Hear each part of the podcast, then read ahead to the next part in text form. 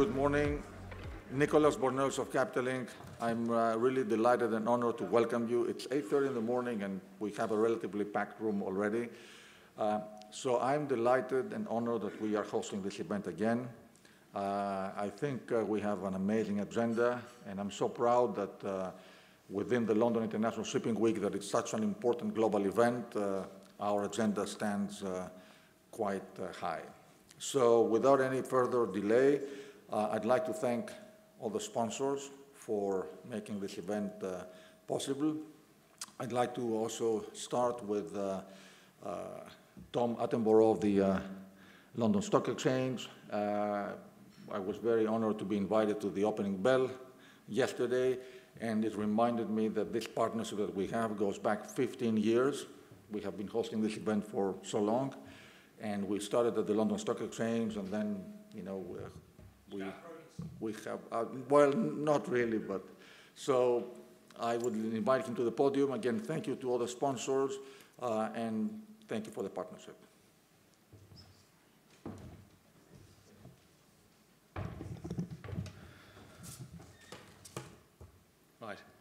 Um, good morning, everyone. It's an absolute delight to be here um, and uh, once again supporting Nicholas and, and Capital Link um, in um, uh, what's always, I think, for the London Stock Exchange, an important sort of date in the diary and, and London International Shipping Week. And as I said to those who joined the market open yesterday, the linkages between uh, the shipping industry, London as a maritime centre, and the capital markets and the success and growth of the, of the financial markets are very, very deeply intertwined, and we're doing everything we can at the London Stock Exchange to continue to sort of build on that history, build on that platform, and increase the vibrancy of our markets. I wanted to um, start off by um, reflecting a little bit that, yes, I'm part of the London Stock Exchange. I head the international listings business at London. Um, but uh, LSEG, LSEG, um, is a business that is now a $50 billion uh, market cap business listed on the London um, Stock Exchange, of course. Um, but we are a very diversified, huge financial market infrastructure group. Some of you may have seen the recent branding campaign. If any of you came in through London Bridge or Waterloo or Victoria, there are billboards everywhere at the moment. I think trying to remind people that we're not just an exchange, but we are you know, one of the world's leaders in data and analytics, in risk management and clearing, um, and of course in our, in our capital markets business, in which um, in which I sit. Back to the London Stock Exchange itself and activity on market. Look, it's, it's not been the easiest time um, for any um, public markets, I think, around the world, given some of the, uh, the macro backdrop that we faced. Um, but London, I think, continues to absolutely hold its own um, in what's an increasingly uh, competitive market. So we've seen about $18 billion raised in the London market year to date. It's been quite slow compared to, of course, the, the volumes that we saw back in, in, in 2021. Um, but that puts us um, about double the amount of equity raised in the London market than our closest European peer and puts us about where you'd expect us as being the busiest market globally outside of um, the US markets and Greater China. Many of you will be sort of familiar and, um, you know, with this chart. It's not all happy reading. Um, I mean, of course, the, the, the, capital raising environment for the maritime sector has been, uh, has been somewhat challenged over the last um, over the last couple of years.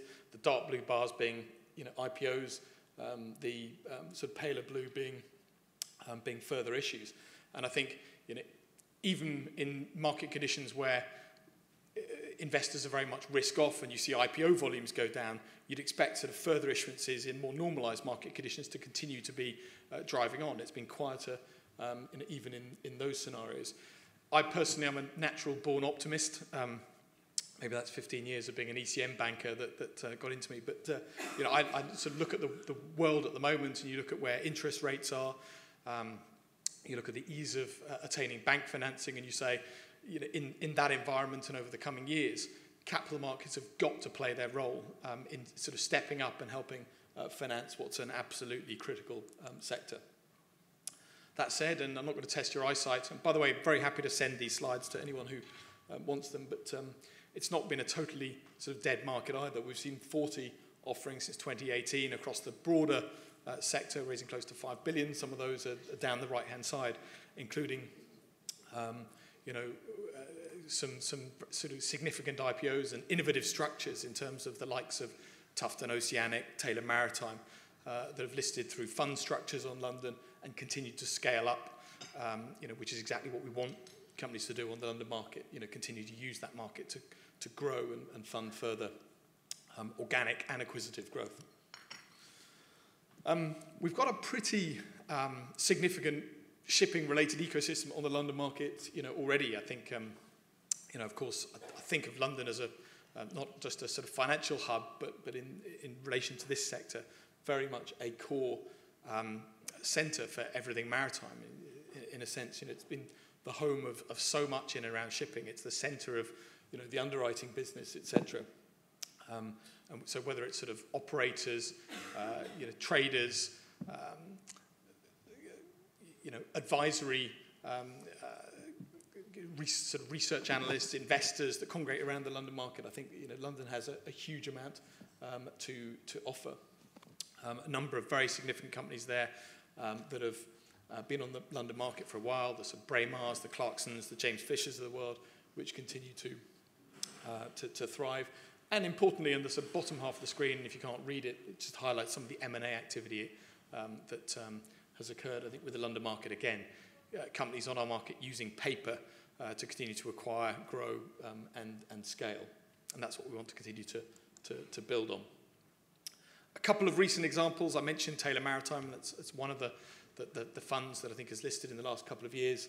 Uh, raised good money, been able to access you know, further capital uh, you know, use the London market to, uh, as a base from which to, to acquire um, as well, um, obviously having um, bought, uh, you know, Grindrod um, relatively recently.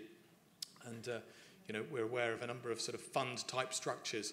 Again, look at the London market as an efficient way of tapping into both institutional and, and retail capital. Um, outside of the, the pure uh, shipping and operating sector, we were really delighted to host the IPO of uh, Windward and great to see uh, Irit and, and team here in the audience today. Um, very exciting business. For those of you who don't know Windward, it's a SaaS software business uh, in and around um, sort of sanctions compliance, a, service provider to the shipping industry, uh, which listed on our AIM market, London's growth market. Um, and uh, uh, you know, has continued uh, to perform uh, you know, very well operationally on the London market and in fact um, you know, quite recently uh, announced a partnership with London Stock Exchange Group's data business to embed um, Windward's um, proposition into the broader shipping data that you can see if you are a workspace or Eikon uh, terminal user, um, which is uh, obviously a big part of our group um, business. And I'll come back to, to that in a second. But just thinking about sort of vibrancy of capital markets overall, um, I think, uh, you know, whilst we can't control necessarily um, the macro environment uh, or investor sentiment, what we can do is make sure that our, our house is in, is in order and that we continue to fight as an exchange for London being as competitive a landscape as you can um, uh, get for, for raising capital. And so as many of you will be aware, you know, we're in the middle, I would say, of a process of a sort of once in 30 year shift in our entire um, sort of listing regime. Um, that's how the FCA have described it, by the way, sort of one, once in a generation uh, shift. We've already seen a number of those changes come through in terms of uh, ability to list dual class shares in London, uh, lower, lowering the free float requirement on the main market from 25% to 10%. And there are a whole range of things that are going to be enacted later this year uh, as a result of the FCA's second primary markets effectiveness review, which will mean sort of collapsing the premium and standard segments on our main markets to one single segment, making it uh, the requirements easier to get on that segment, but also importantly, I think, for this sector, um, making some of the requirements as a listed business a bit more straightforward around related party transactions and, and their approvals, around the significant transactions regime, and again, um, engagement with shareholders. So um, I think that will be uh, an important sort of shot in the arm from a regulatory side uh, for the London market as we uh, complete this year. That's not the only thing that we're doing on the sort of supply side, if you like, making markets um, uh, even more uh, uh straightforward and easy to access, but we're doing a lot of work on the demand side as well, um, working with uh, you know, government around some of the uh, sort of pension fund reform that we expect to see further news of announced in the Mansion House speech uh, over the summer.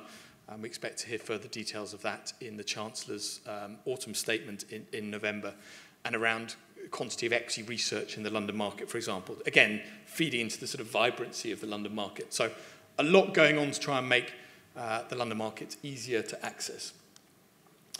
Outside of the sort of regulatory side, um, we continue to innovate in a number of areas. We've done a really exciting transaction with uh, Microsoft, which has seen uh, them being a 4% shareholder. I think that, um, uh, and you'll have seen some of the press uh, around what that means for our sort of whole digital assets and digital infrastructure um, uh, capabilities that we're uh, kicking off a very important um, you know, work stream around. Um, we're doing a lot of work with retail investors. We took a stake in PrimaryBid to try and make individual investor uh, ability to access um, uh, public markets transactions much, much more straightforward. Um, our issuer services platform is going from strength to strength. And we're also doing a lot of um, work in the private markets as well. Um, I think um, one of the things that we uh, have sort of you know, we stepped back a couple of years ago in terms of our broader strategy on what we need to be doing as a stock exchange and say, well, at the end of the day, what, a stock exchange is really a venue where people who need capital meet people who have it with something in the middle that makes them trust each other. And why constrain yourself with the listed environment when actually, with your position in the ecosystem, you really should be able to support companies at an earlier stage in their life cycle. So we've taken a stake in a business called Floww, um, which on the left-hand side is also private markets uh, strategy, um, where we've already had now um, uh, five or six companies that have raised uh, capital on that platform, sort of Series A, B type levels, all less than sort of $10 million in, in capital raise. But again, just showing what can be done to support earlier stage companies, just execute their private placements in a, in a more straightforward way on an LSEG run uh, platform.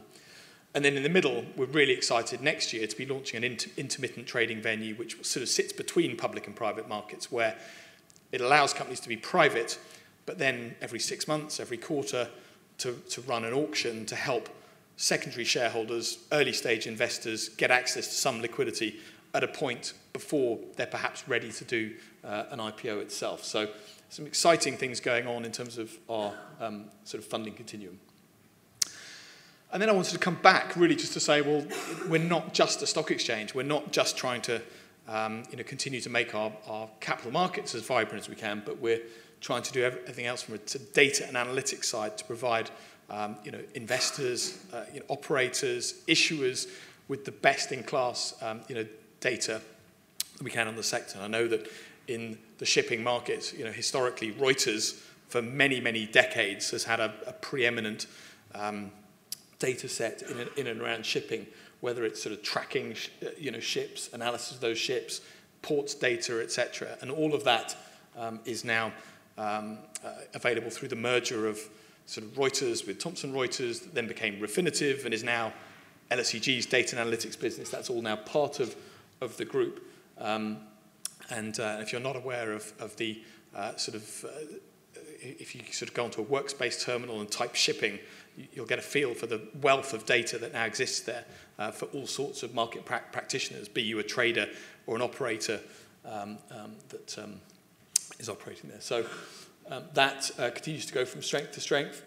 And this um, is a, an example of, I think, one of the innovations of taking a listed company uh, in Windward uh, that joined our market and provides a fantastic product that we've worked with our, our data analytics team to now embed within that data offering. So fantastic sort of map functionality. You can track vessels all around the world with a, a view in particular, of course, in the current sort of geopolitical climate of ensuring you know, sanctions compliance uh, and that uh, who, you, uh, who you think you're dealing with is, is someone you should be dealing with.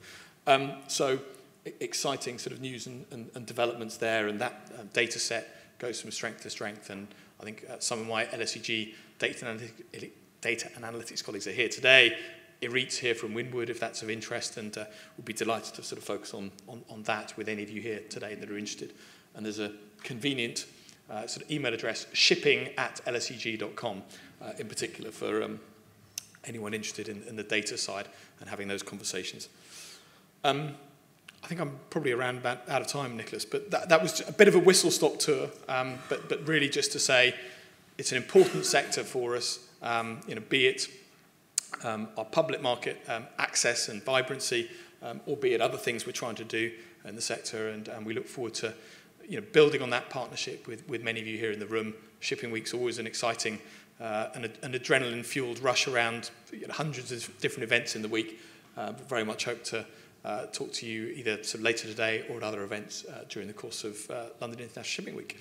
And uh, thank you, Nicholas, for your partnership and uh, great to be here. Thank you.